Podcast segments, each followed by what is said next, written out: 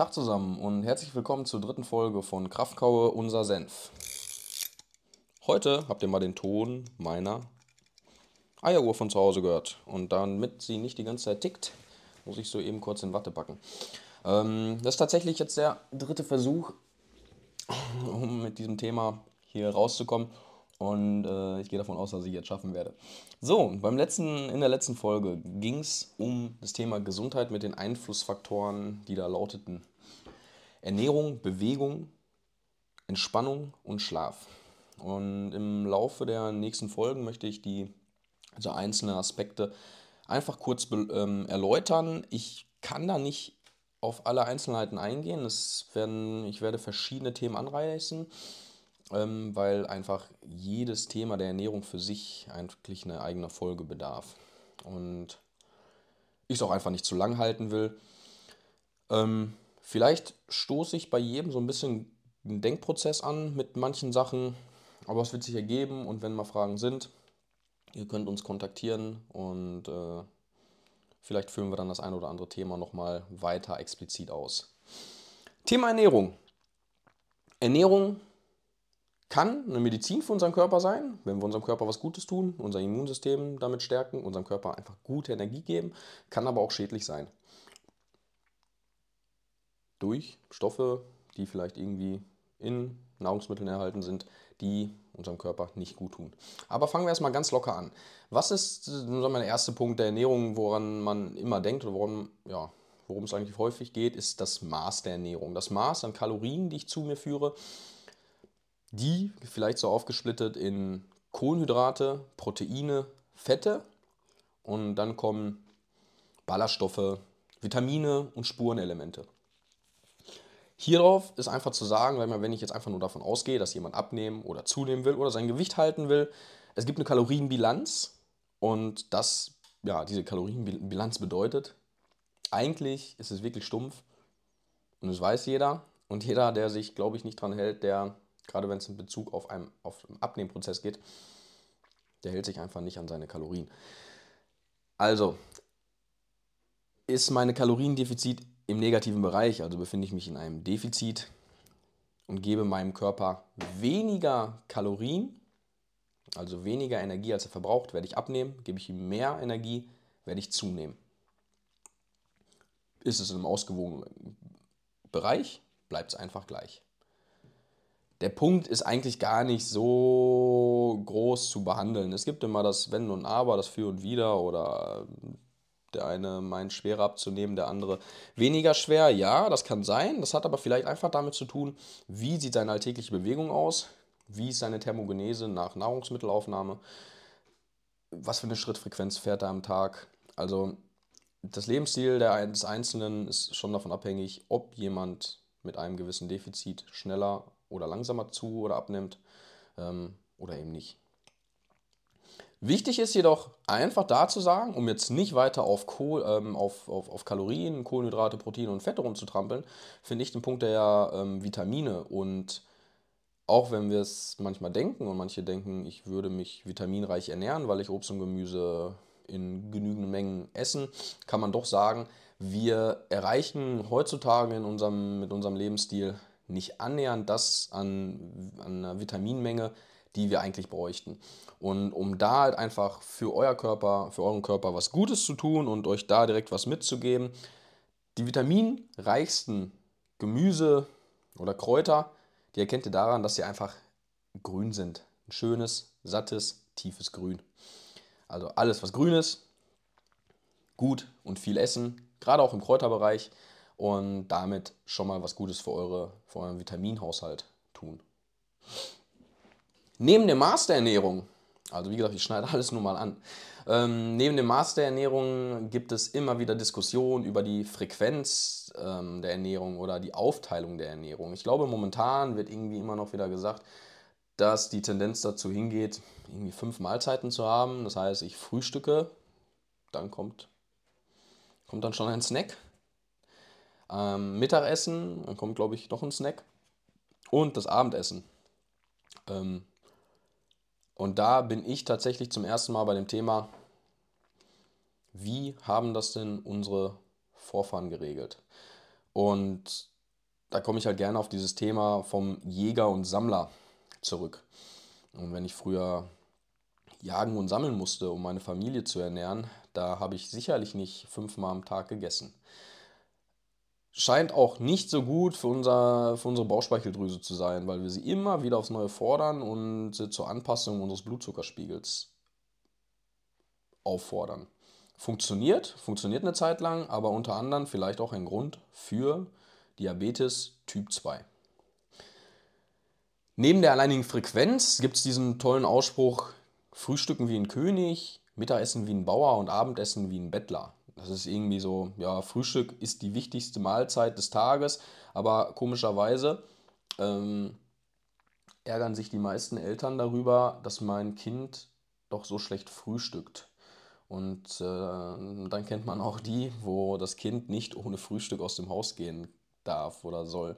Und das beharrt immer noch auf diesem tollen Mythos oder aus dieser tollen Aussage, Frühstücken wie ein König, Mittagessen wie ein Bauer und Abendessen wie ein Bettler.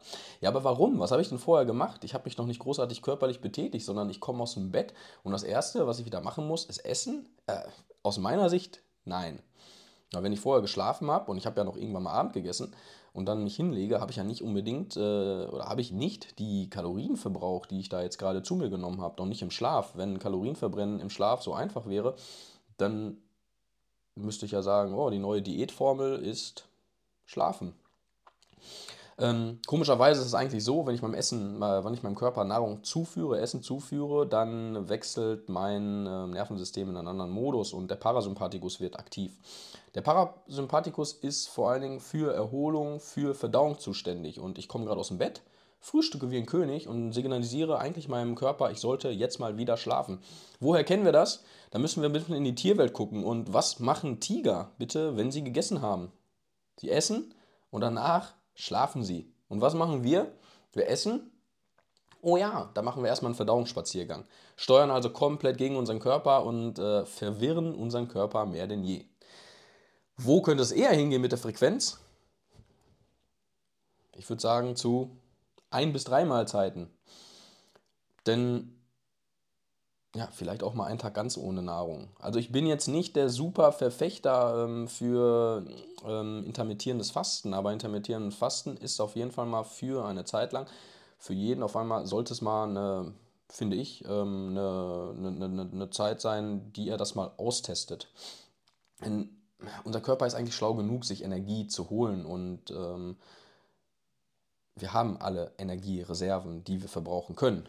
Das Problem ist vielleicht, unser Körper weiß diese nicht einzusetzen und dann äh, signalisiert der Körper unserem Hirn oder vor allen Dingen unser Hirn schreit als erster, hallo, hallo, hier, ich bin noch da, ich brauche Zucker, weil unser Hirn ein ziemliches Ego ist und dadurch, dass wir ihn eigentlich so viel mit Zucker, mit Kohlenhydrate, mit Carbs, mit Glucose, welche Wörter wir auch immer dafür nehmen, füttern, sind wir eigentlich alle, könnte man sagen, abhängig von Zucker.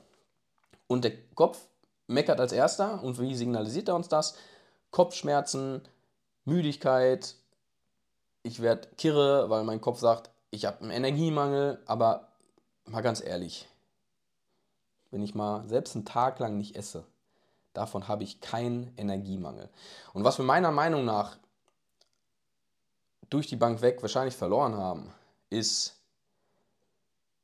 unser tatsächliches Hungergefühl.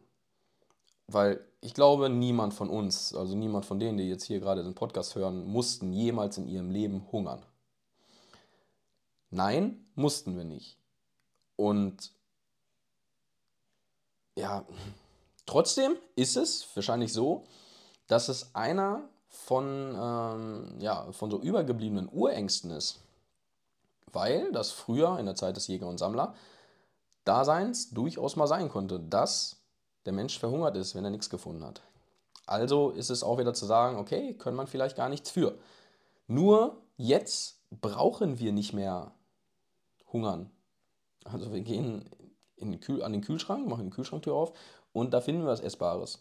Da gibt es bestimmt noch irgendwie bei dem einen oder anderen Schrank mit anderen Leckereien oder eine Vorratskammer, da finde ich was Leckeres. Und wenn das nicht so weit ist, dann gehe ich raus aus der Tür und paar Minuten finde ich einen Supermarkt und da gibt es was Leckeres.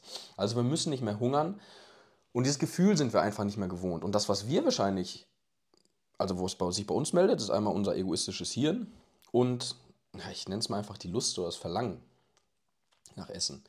Also ich bin der festen Überzeugung dafür, dass wir nicht keine fünf Mahlzeiten brauchen, sondern vielleicht, ich sag mal wieder, eins bis drei. Ganz danach, wir mussten uns bewegen, Nahrung suchen, die zu unserem Volk, zu unserer Familie bringen und dann haben wir die gemeinsam gegessen.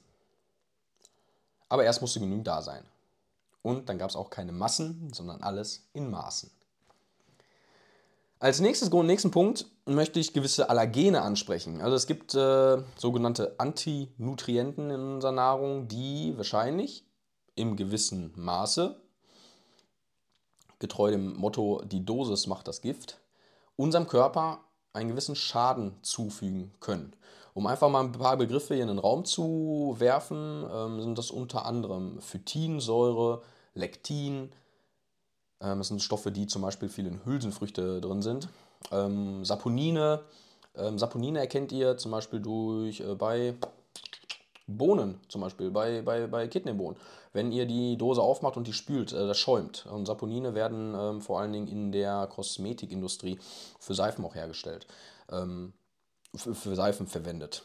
Ähm, das sind sogenannte äh, Antinutrienten. Wenn wir zu viele davon konsumieren, können die unserem Immunsystem schaden. Unter anderem auch unserem Darm. Und da spricht man dann von einem so porösen Darm. Also es sind die wirkliche Löcher, aber irgendwo schon, weil dadurch Kanäle im Darm kaputt gehen können, worüber wieder andere schlechte Nahrungsbestandteile die Darmwand passieren können. Also unter anderem, wie gesagt, Phytinsäure, Lektine, Saponine, vor allen Dingen in Hülsen- und Schalenfrüchte vorhanden. Da Vorsicht, gerade bei Vegetariern, Veganern und allen, die momentan auf diesem Hype von ja, Proteinpulvern aus diesen Schalen oder aus diesen Schalen und Hülsenfrüchten, ähm, die darauf fahren und diesem Hype mitfahren, ähm, achten, dass sowas da drin sein kann. Aber auch keine Sorge, durch einfach gewisse Kochprozesse, ähm, Fermentierprozesse zum Beispiel werden diese Säuren und Lektin und Saponine verringert. Unter anderem, was vielleicht bekannter ist bei jedem, ist äh, Gluten. Wenn man eine Glutenunverträglichkeit hat, das ist quasi so ein Kleber im Getreide, um das äh, einfach auszudrücken, oder Laktose. Ähm, ja, und hier ist einfach schon mal zu sagen, es gibt bei diesen Unverträglichkeiten, ja, da gibt es vielleicht auch, sage ich mal, Gründe zu. Also was, was gerade im Bereich der Laktose, da, da ist es ja ganz lustig zu sehen. Also im Endeffekt müssten wir sagen, vom Grund auf, wir waren mal alle eine Zeit lang laktosetolerant, also in der Zeit, wo wir vielleicht gestillt wurden. Und es hat sich eine Laktoseintoleranz entwickelt. Da gibt es aber ein äh, lustiges Nord-Süd-Gefälle weil es auch im Bezug der, der unserer Geschichte des Menschen im, im Zeitalter von Jäger und Sammler äh, und der Aufspaltung verschiedener Menschengruppen ähm, ja, Menschengruppen gab, die unter anderem in den Norden äh, gewandert sind, die Kühe gehalten haben. Aber einzelne Kühe und in Zeiten der Nahrungsknappheit und in Kombination, dass die Kuh gekalbt hat vergesst das nicht, hat man der Kuh Milch abgezwackt, um selbst zu überleben. Aber das hat die Kuh halt so gewollt. Wo sind wir heute angekommen? Ähm, wir halten Milchkühe. Ja, diese Kuh ist, Kuh ist nicht dafür geboren, also um Milch zu geben. Deswegen heißt sie nicht Milchkuh. Nein, wir machen sie dazu über Hormone dazu, uns Milch zu geben. Also, ich bin ein leidenschaftlicher Kaffeetrinker und ich liebe Cappuccino und ich habe auch schon Mandel, Hafermilch, blablabla, alles ausprobiert. Aber ich stehe leider zu meinem Cappuccino mit Kuhmilch. Aber nichtsdestotrotz möchte ich sagen, irgendwo ist Kuhmilch das perverseste Produkt, was wir konsumieren. Das ist ja so, ähm, ich bin vor kurzem zum zweiten Mal ähm, Papa geworden Das wäre ja so, wenn, äh, wenn meine Kurze jetzt irgendwann abgestillt wird, abgestillt werden soll, also nicht jetzt irgendwann, es dauert zwar noch, ähm, würde ich weiter die Muttermilch meiner Frau trinken. Also, ich möchte diese Gedanken gar nicht weiterspinnen. Äh, es ist aber tatsächlich einfach zu überdenken. So ähm, ist es zum Beispiel in ähm, Asien so, dass es da viel weniger, äh, da wird kaum Kuhmilch konsumiert. Da gibt es aber viel mehr, also da sind fast alle laktoseintolerant im Zuge der, der, der Globalisierung ähm, ist jetzt auch, kommt jetzt auch immer mehr ähm, Kuhmilch etc. in die asiatischen Länder und was man feststellt, die Leute, die sind äh, reihenweise laktoseintolerant. Warum? Weil wir uns hier einfach schon daran gewöhnt haben und über ähm, quasi im Polymorphismus sich unsere Gene verändert haben, so dass wir Laktase in dem Maße in unserem Körper vorhanden haben, dass wir die Laktose aufspalten können und es keine Probleme im Darm gibt. Wenn wir das nicht aufspalten können, und das gibt es ja bei laktoseintoleranten Leuten, die sich vermutlich auch einfach nur dazu hingetrieben haben oder also ihr Maß an Laktase ist erschöpft, ähm, setzen dann Fermentierungsprozesse im Dünndarm ein und dann kriegt man Durchfall, Blähung etc. pp. Es ist einfach nicht gut für unseren Darm. Dann in dem Fall, wenn man intolerant ist. Aber gleichzeitig ist eigentlich auch zu sagen, okay, sollte ich jetzt meinem Kind im Allgemeinen Milch, Kuhmilch geben? Man könnte fast sagen, ja, es ist so ein bisschen wie so eine Impfung, nicht in Massen, aber mal immer wieder hin und wieder, um das Immunsystem des Kindes immer auch mal wieder mit der Kuhmilch in Verbindung zu bringen und, sag ich mal, zu fordern. Ob es jetzt Laktose oder Gluten ist, wäre zum Beispiel eine Möglichkeit zu sagen, okay, ich lasse mal gewisse Produkte aus meinem ähm, Ernährungsplan raus, also ich meide mal komplett den Ackerbau in Form von Getreideanbau und den Milchkonsum, führe das mal 30 Tage durch, gucke, dass ich einfach sehr viel einfach an Wurzelgemüse, an anderen Gemüse, an äh, Obst in meinem Speiseplan habe. Ähm, Fleisch und Fisch, da komme ich aber gleich nochmal dazu, und mich damit zu ernähren und schaue dann, was passiert mit meinem Körper, wenn ich jetzt wieder Getreideprodukte zu mir nehme oder was passiert mit meinem Körper, wenn ich jetzt wieder Milchprodukte zu mir nehme. Ja, einfach mal schauen, gucken und so schauen, wie mein Körper vielleicht darauf reagiert, wenn ich es erstmal vorher aber eine Zeit lang weggelassen habe. Ja, zum Thema, ob es eine dieser vielfältigen ähm, Nahrungs... Ähm, wie heißt es denn jetzt? Moden, ähm, ob vegetarisch, vegan, frutan, Paleo, Keto, ähm, Karnivore, Omnivore, wie auch immer. Ähm, um da halt einfach meinen Senf zuzugeben. Für mich ist es so, es kann gerne jeder so essen, wie er meint. Ich finde, wir sollten immer mal ein bisschen gucken, wo kommen wir eigentlich her, wo sind unsere Wurzeln und äh, ich glaube eigentlich, dass man so viel sagen kann, es gab kein Zeitalter, wo die Menschheit komplett auf, also generell auf tierische Produkte verzichtet haben.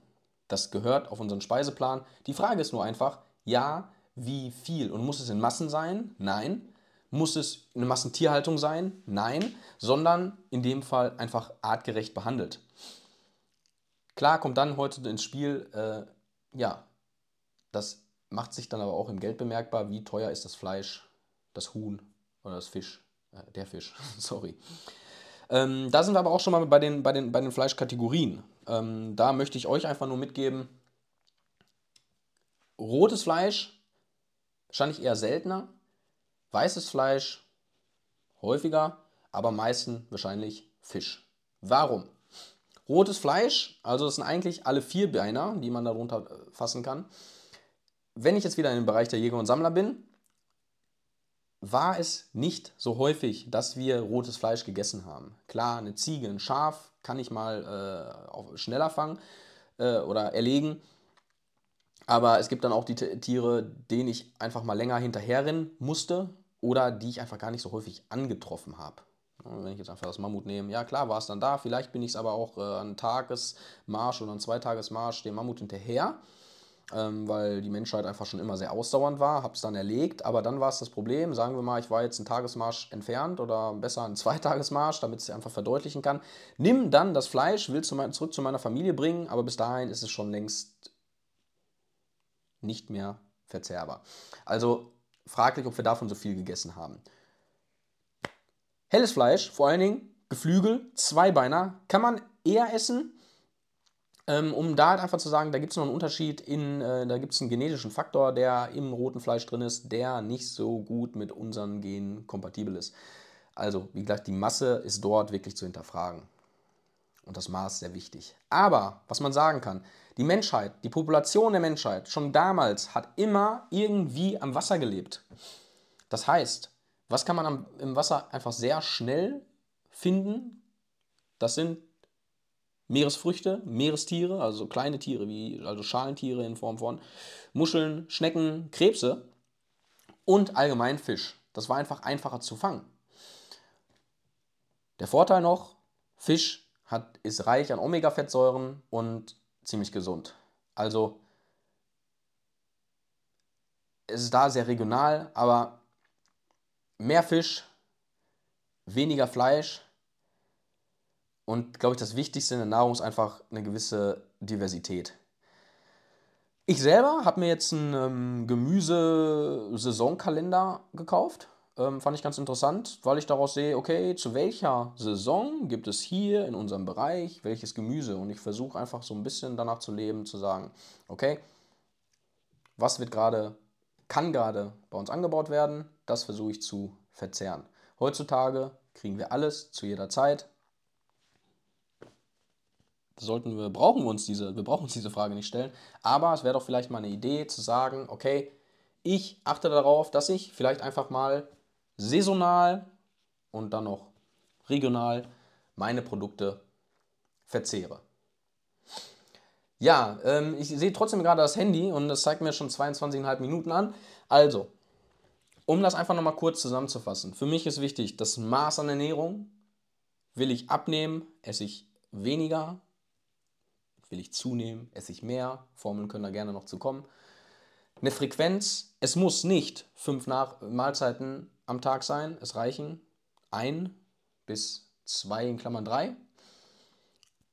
Versucht mal darauf zu achten, wie reagiert auf euer, euer, Körper auf bestimmte Nahrungsmittel. Wenn ihr sagt, ich merke davon nichts, lasst doch vielleicht einfach mal Nahrungsmittel einen Monat weg und schaut, was passiert, wenn ich sie wieder einführe. Da geht es halt einfach um den Punkt Allergene in Nahrung, wie gesagt, Phytinsäure, Lektin, Saponine, Gluten, Laktose, Trypsin, ähm, ich weiß, da gibt es so viele Punkte, die man besprechen könnte. Einfach nur mal im Hinterkopf halten. Ja, denkt nochmal selber darüber nach, was ihr von Milch haltet. Da nur kurz den Zusatz. Das ganze Prozedere sieht anders aus, wenn ich zum Beispiel fermentierte Milchprodukte auch zu mir nehme. Also es ist auch wie bei den äh, Allergenen. Die Fermentierung macht's. Wo bin ich dann bei der Milch? Da bin ich dann bei Joghurt, Kefir, Buttermilch, in diese Richtung. Und wo das mit dieser Massenmilcherzeugung noch nicht so gravierend ist, ist es tatsächlich bei ähm, Schafsmilch und Ziegenmilch. Ähm, Gerade da auch Schafskäse, Ziegenkäse ist auch, was die Laktose angeht, deutlich besser. Und was einfach wahrscheinlich das Wichtigste ist, vielfältig essen. Die Dosis macht das Gift. Aber noch wichtiger, Ernährung war damals eigentlich immer mit Bewegung gekoppelt. Das heißt nicht, dass wir nach der Nahrungsaufnahme den Verdauungsspaziergang gemacht haben, sondern,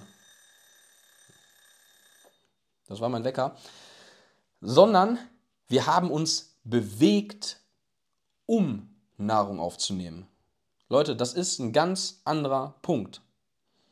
Also im Endeffekt gab es in unserem Kopf eine Energiemangelsituation, diese Energiemangelsituation hat dazu beigetragen, dass Dopamin in unserem Hirn freigesetzt wurde. Das wiederum hat unserem Körper gezeigt, ey, beweg dich, geh auf die Suche, geh fischen, such dir was im Meer, sammel Beeren, sammel Nüsse, sammel einfach irgendwas Geh jagen, beweg dich, um zu essen. Und das heißt nicht, beweg dich, geh zum Kühlschrank, hol dir was raus und iss. Ja, also das Essen sollte sich verdient werden. Und denk darüber nach